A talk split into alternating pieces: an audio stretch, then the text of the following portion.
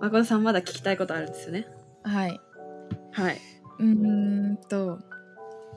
なんか今の話の流れ的に、うん大学山中先生の話出ましたけどうん大学の先生ってそのけん自分の研究以外のこといろいろやってるじゃないですか。うん。今特にね。うん、大学改革があっていろんなこう雑務が増えて、うちの研究室の教授も、まあ、いろんな仕事を抱えて 夜までね9時10時まで残って仕事されてますけど。あのそんな、えー大学の雑務をこなしながら世界中のあのミーティングに出ていろんなメールを返しながらでも自分の研究もやると。いうもうハードなもう50代の先生なんだけどハードなスケジュールで仕事されております。で、まあ大学ってどういうところだっけっていううん。なんか今のなんか大学ができた、まあ、歴史とか、まあ、いろんなこう時代の流れはあると思うんですけど今の社会における大学の在り方みたいな、うん、どうやったらもっとこう研究が進むかなっていうのもあるしあのいい人材を育てられるかなっていう視点もあるだろうし、うん、大学ってどういうところだって思うかをじゃああのみずほに先に喋ってもらっていいですか？はい。大学ってどういうところだと思うか？なんか、それで言うと私は今文学部で演劇っていうのを専攻にしてて、あの、演劇の歴史とかをやってるんです。ってなると、あの、これもよく言われるんですけど、いや、文学部で演劇をとか言うと、え、それだとどこに就職するの？みたいなことを、もうめちゃめちゃ聞かれるんですよ。っていうか、まあそこまでが定番なんです。で、うん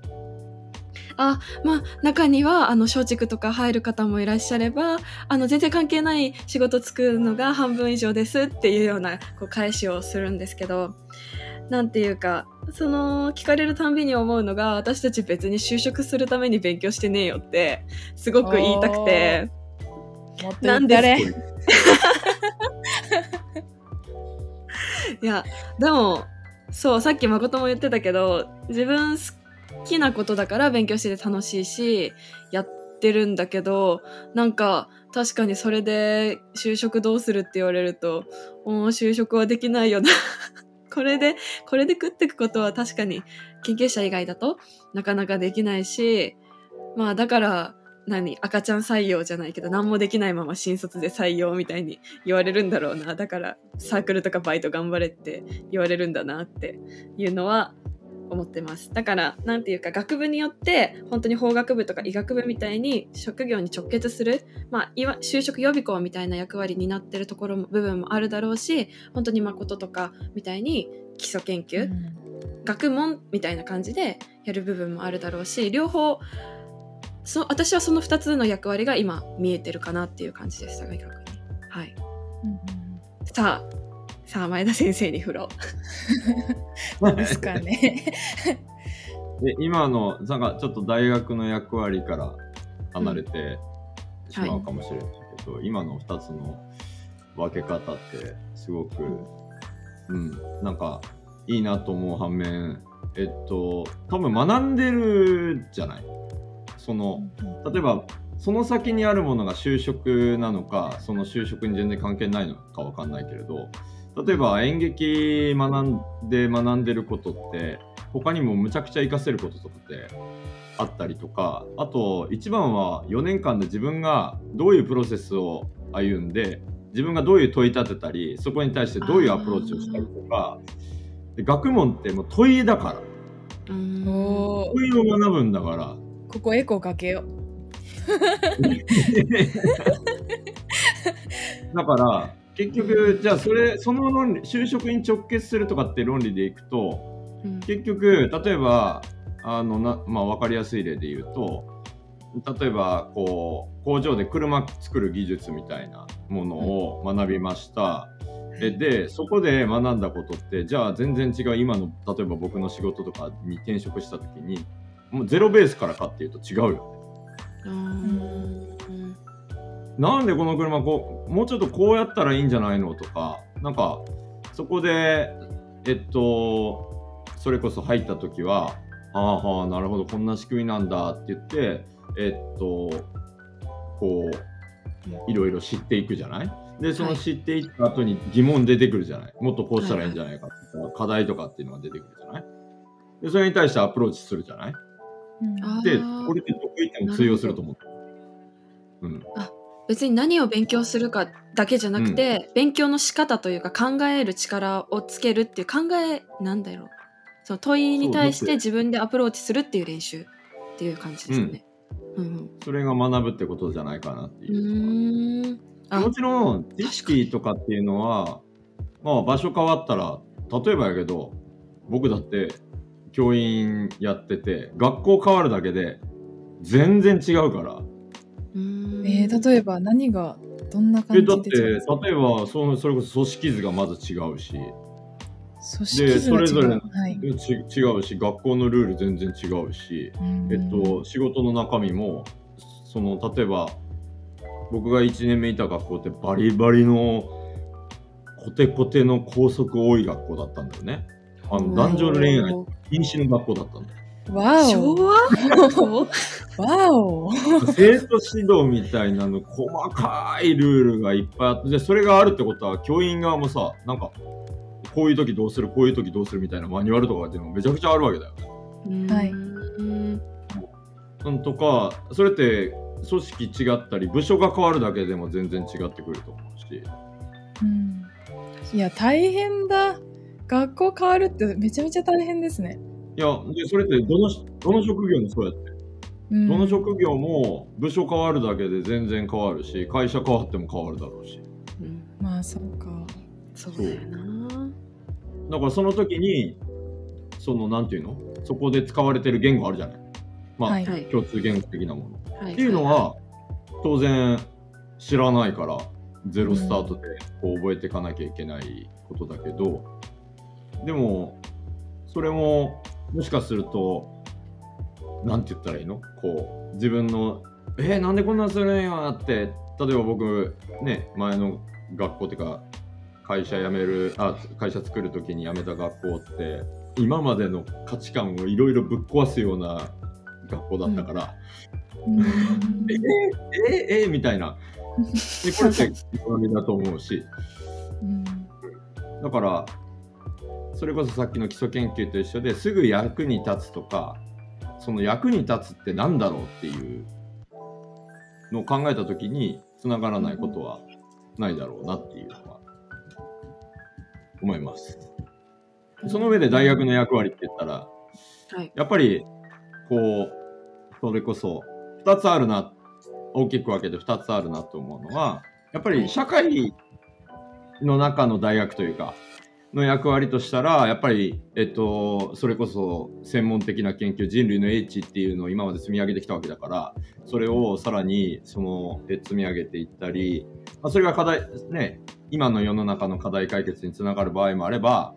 え文献みたいにどっちかっていうと課題解決というよりは、えっと、より人間が幸せに生きていくためにとか、より、えっと、楽しく生きていくためにとか、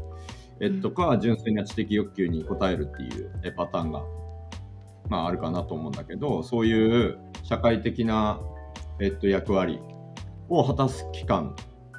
で大学の先生はだから専門的な研究をするっていうことが当然課せられる。はいと思うんだけどもう一つは更新育成っていう更新だったり人材まあい今だったら社会人も学び直しとかってすると思うのでみんなが学ぶ場うんっていうところがあると思うんだよね。はい。結局大学生って僕も同級生におじさんいたしでうん。ついこの間大学に行ってたし、はいはい。うん、おじいちゃんおばあちゃんも学びに来たりするだろうし。だからそこら辺が非常に難しいところでそのバランスというかみんなが学びたい。で大学の先生たちは研究したいけどそっちの相手もしなきゃいけないというかそこでもうん。その場を提供しなきゃいけないっていう。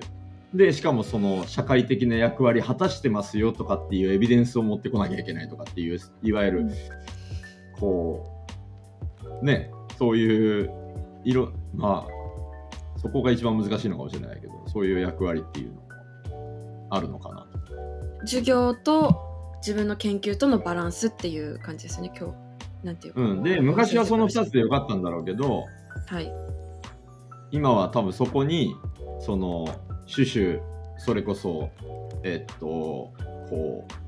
ちゃんとやってますとか証明しなきゃいけなかったり、こう、はい。それこそもっといろんな役割っていうようなのがもう何でも屋さんみたいな。それはもう多分高校も中学も小学校もたもう多岐に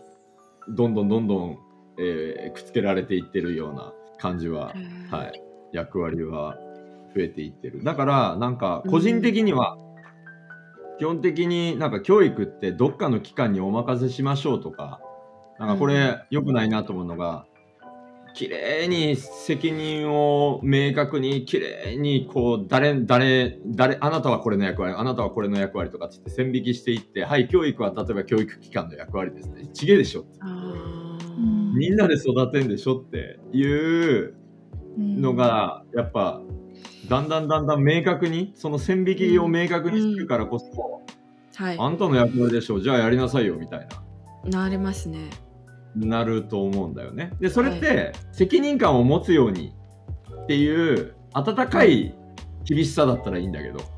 うん。どっちかっていうと何か起きた時にあなたのせいでしょっていうって言ったり結局なんか教育機関ってさ基本反論しないじゃんあんまり。ですね。そうかも。よ弱いんだよね。クレーム言われだって教育機関があんまりく誰かにクレーム言うってことってないじゃない？感じす。る。はい。で今の風潮として良くないのはやっぱりなんか叩きやすいんだよ。教育う機関えそれはなんでだと思いますか？反論しないし基本的にその僕らサービス純粋サービス業じゃないからさその、はい。うん。やっぱ将来のこと考えてそのとか先のこと考えその目の前の子もそうだけどその子が親になった時とかそのその子供のことも考えながらやったりとか、でその目先の子さえ幸せだったらいいっていうわけじゃなくてこれからもずっとそういう風になってほしい。その、うんまあ少なくとも俺はそういうふうに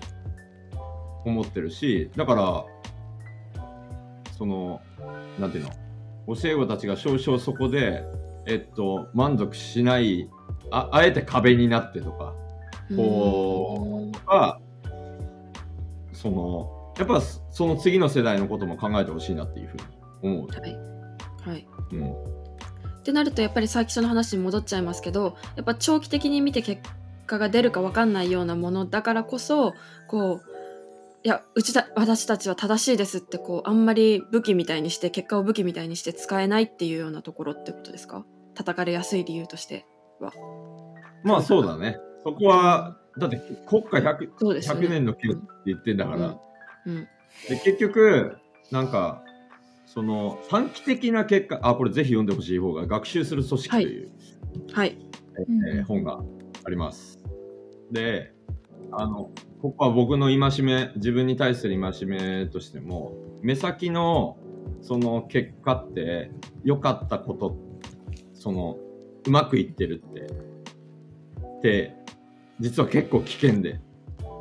へえだからそれって長期的に見た時にやっぱりこうそれが本当にいいのかっていうのをやっぱりこう例えば目先うまくいってても例えばまあ学校の中の例でいくと子供らの辛い顔見るの嫌じゃない。うん。うん。だから例えばこういろいろ裏で動いてこうお膳子供ら立てしてあげて。がうまくいくようにお膳立てしてうん。することがいいことですか？あー確かにな。確かにな。可愛い子には旅をさせなきゃいけないと崖から時に突き落とさないとうん。いけないと、なんかそこの塩梅ってすごい自分もいつも悩んでるしうん。どうしてもそのなんていうかなトラウマになったりね最悪命を落とすようなことに絶対ならないようにはフォローしなきゃいけないと思っている。だけどえっとうまく生かすことが目的ではないの。そうですね。ねその子その人のその人自体を否定しなければあまり最悪の事態にはならなそうですけどね。うん、うん、まあね。ただそのそこの塩梅ってだからすごく見る。難しそう。うん。難しそう。すごくそこすごいな。なんで教員に必要な力って僕は見る力。その些細な変化とかここやばそうとかそういうのにものすごく気づいたのでそれを教員間で情報共有するっていうのがものすごく大事。